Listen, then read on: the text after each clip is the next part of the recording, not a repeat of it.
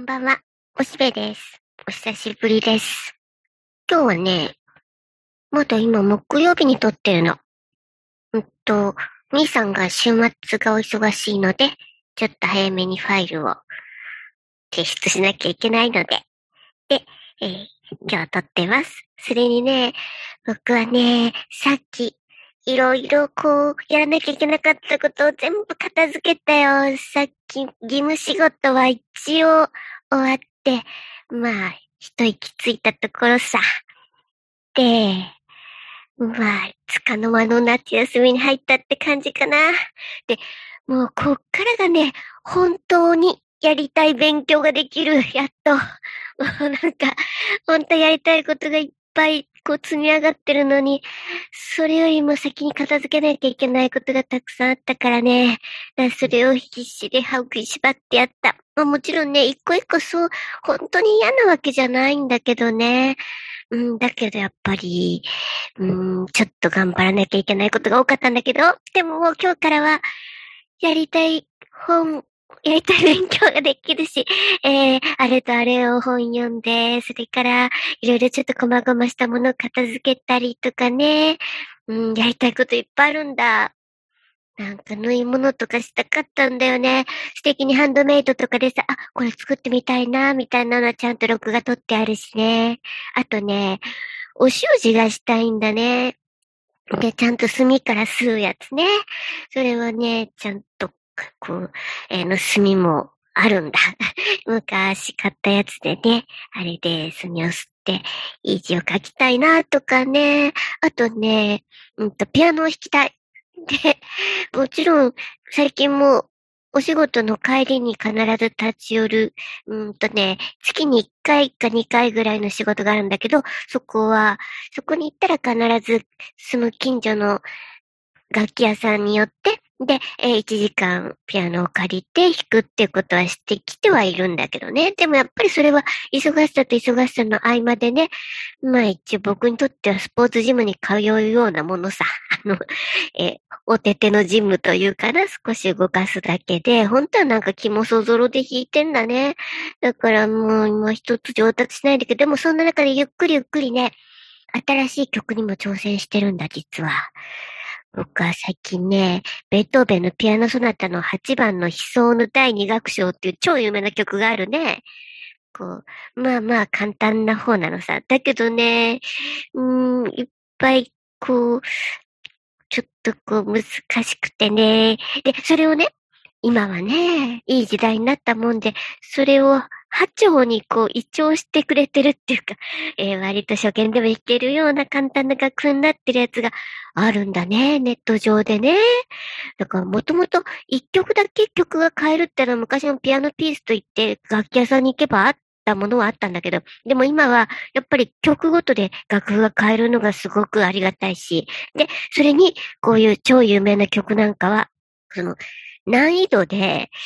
ちゃんとこう調整してあるんだね。で、それで、こう楽を見てこのぐらいの弾けるかな、みたいな、それぐらいのこう、買うことができるんだ。お安くね。で、それで、えー、印刷して持ってるよ。で、それもいつも少しずつ、ちょっとずつ、ちょっとずつ、一段ずつ増えていくような形で弾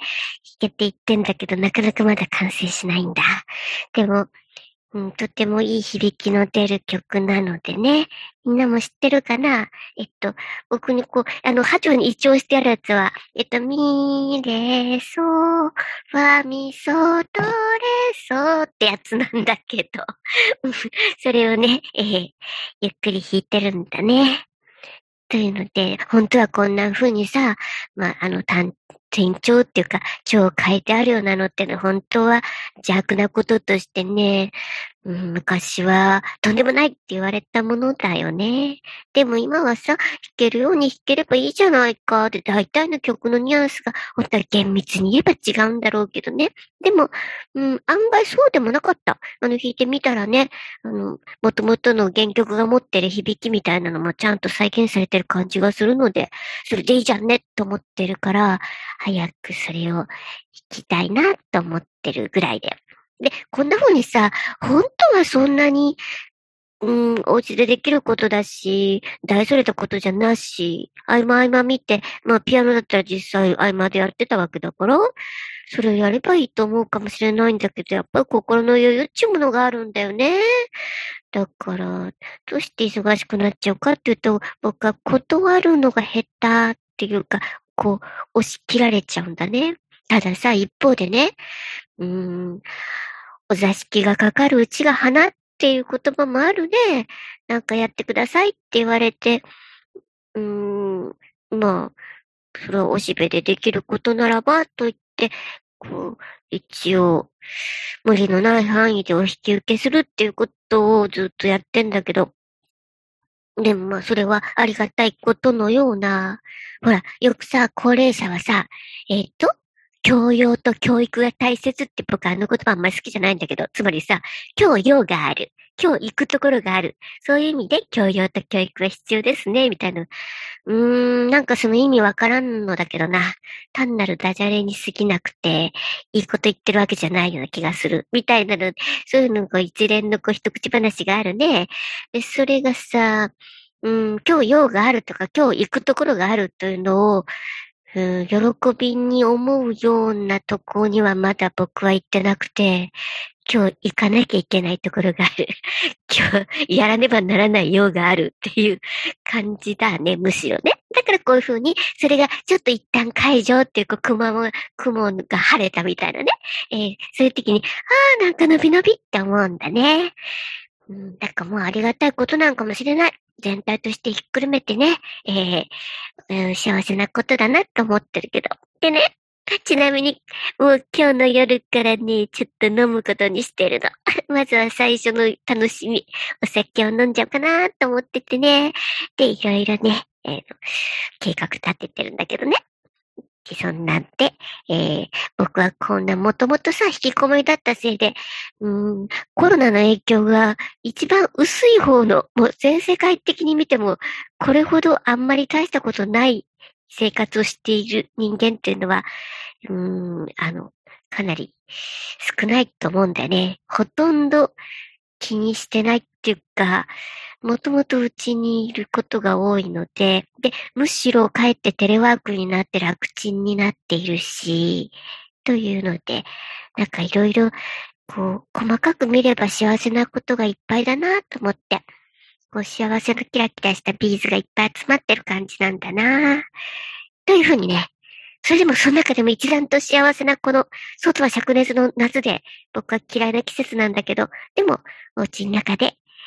楽しく、数日間をうひうひ過ごそうと思っています。そんなわけで、皆さんもお盆休み、夏休みを思いっきり羽を伸ばそうね。というわけで、えー、幸せいっぱいのおしべがお届けいたしました。では、また再来週。じゃあね、バイバイ。